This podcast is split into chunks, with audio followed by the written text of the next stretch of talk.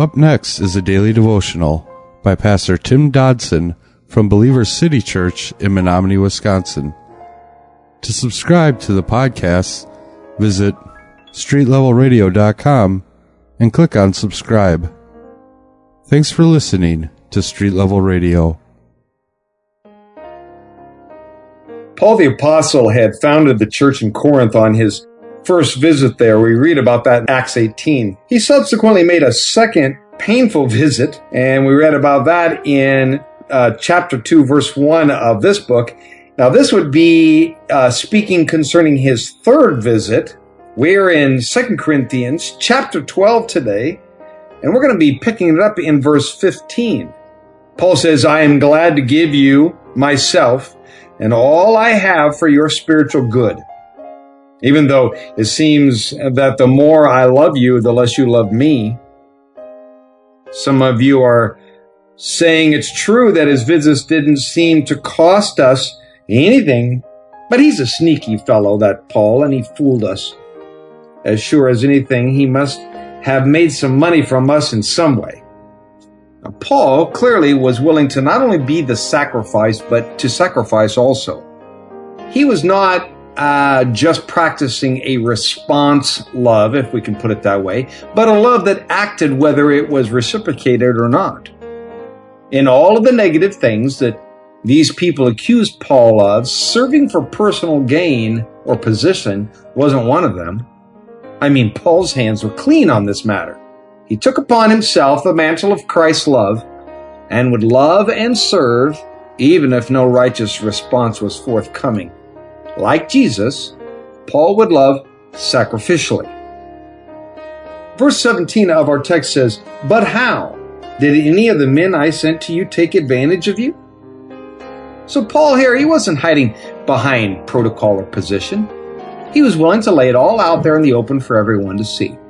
So he asked the question quite directly, having nothing to hide. He says, Look, did I take advantage of you? Did anyone that I sent take advantage of you? Now, there are many people today who shun the light of day when it comes to these kind of tough issues at all costs. And so they want to avoid discussion and dialogue. After all, it's, it's easier to send nasty emails and anonymous letters to gossip and embrace some sort of subtle innuendo. Such folks don't want to talk because, well, they may have to defend themselves or explain themselves and perhaps be proven wrong, and then they would have to repent. John 3:19 speaks of this saying, "Men love the darkness rather than the light, for their works were evil." Now Paul, he wasn't one of those people. In him there was no deceit. He was open, he was forthcoming, and he had nothing to hide. Verse 18 goes on and says, When I urged Titus to visit you and sent our brother with him, did they make any profit? No, of course not. For we have the same Holy Spirit and walk in each other's steps, doing things the same way. It's important to know that Paul was not a guy that was flying solo. Moreover, those who do fly that way should immediately be suspect, I think. Paul had sent Titus and another brother to Corinth to deal with the financial issues, and yet, what did the Corinthian believers get from these guys? Well, they got Paul, just in a different skin, because you see, Paul, and really anyone who worked with him, had an overwhelming character trait, and that was consistency, unity, faithfulness. Paul and Titus they walked in the same spirit, they walked in the same steps. Thus, they were brothers, they were fellow servants, united in spirit and in focus. Verse 19 says again, Do you think that we are excusing ourselves to you?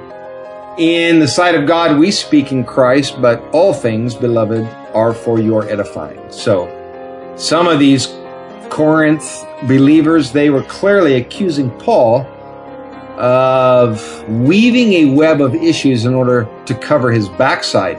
They would have no doubt said he was kind of putting a spin on the situation, if you will, to make himself look good. No doubt there were those who chalked Paul up as a fast talker, a guy who knew what buttons to push to get his way. how could he defend that kind of accusation without simply perpetuating the original denunciation? Because anything he would say would only be twisted into a thou protesteth too much situation. So despite the potential knee jerk reaction, Paul was going to say it anyway. So in effect, he goes on and says, what we speak, we speak before God. Everything we do, we are doing for you because we love you and we want you to be blessed and to grow in maturity before Christ.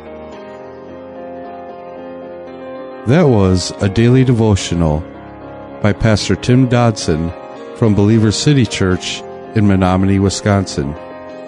For more information on Pastor Tim Dodson or Believers City Church, visit believerstogether.com.